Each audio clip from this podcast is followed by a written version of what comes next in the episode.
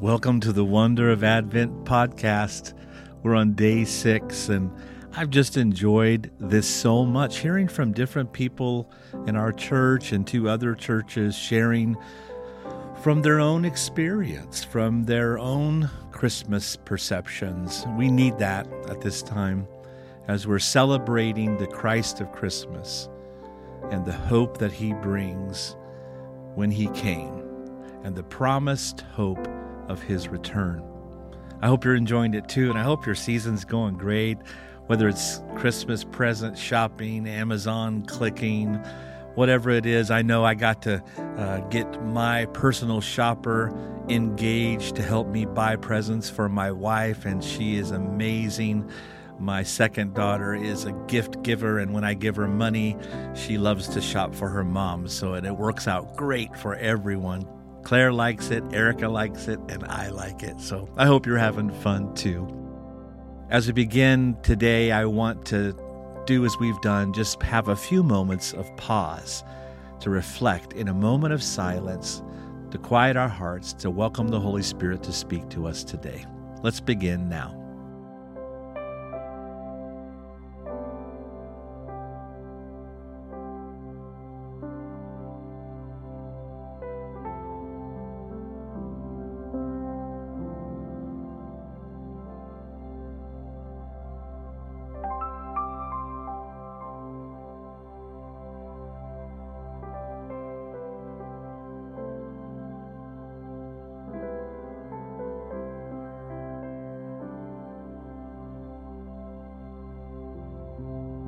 Well, today you're in for another treat. My friend Katrina Larson is here to share some of her gift and her insight.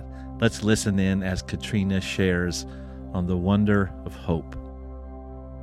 In December 2018, shortly after my husband Jesse and I moved to Eugene, we found ourselves underneath the giant decorated tree at the Oakway Center. Our stomachs were warm with spicy Thai food, and our cheeks were red from the cold. The Christmas lights glowed faintly around the tree, which paled in comparison to the light show happening above us in the sky. The moon lit up the sides of the shops and the restaurants filled with people bundled in scarves with condensation misting the corners of the windows. I wondered that night about the star that led people to Christ. What did it look like? Where did it appear?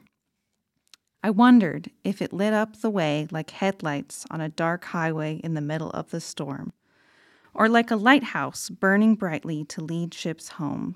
I also wondered if it remained a mystery to most people, only truly recognized by the wise men or others with their heads tilted upward, studying the vast universe.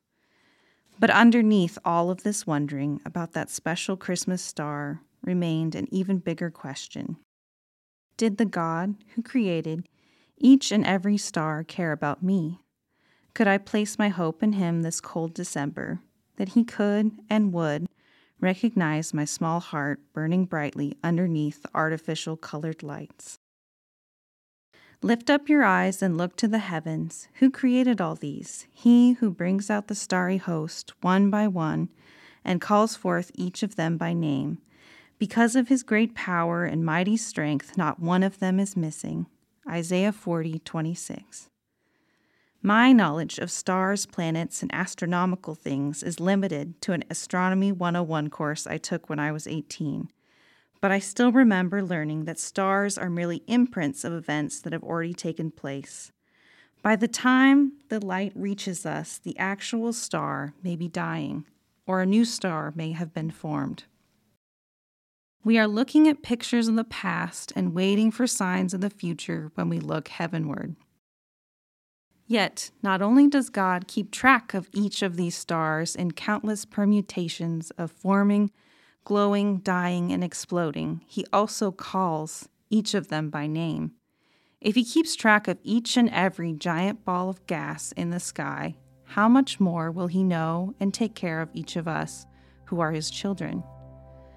God knows our futures and He knows our past, and here in the present, as we gather and wonder under Christmas lights and cold night skies, He meets us. He calls us by name and keeps track of our cozy meals and cold wanderings underneath the inky sky. After I heard Katrina share, I told her, You should do this for a living.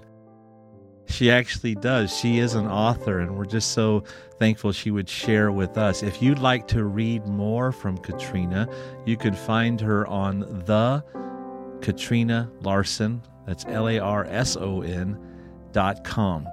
And you can read more of her writings off of her blog. She has a book coming out next year that you'll want to get walking through seasons of grief. I think you'll enjoy that very much. I'm glad you're with us today. I hope that your day is filled with God's presence in increasing measure, that you'll experience hope today for tomorrow, in spite of what's going on around you, that you'll know that He is for you.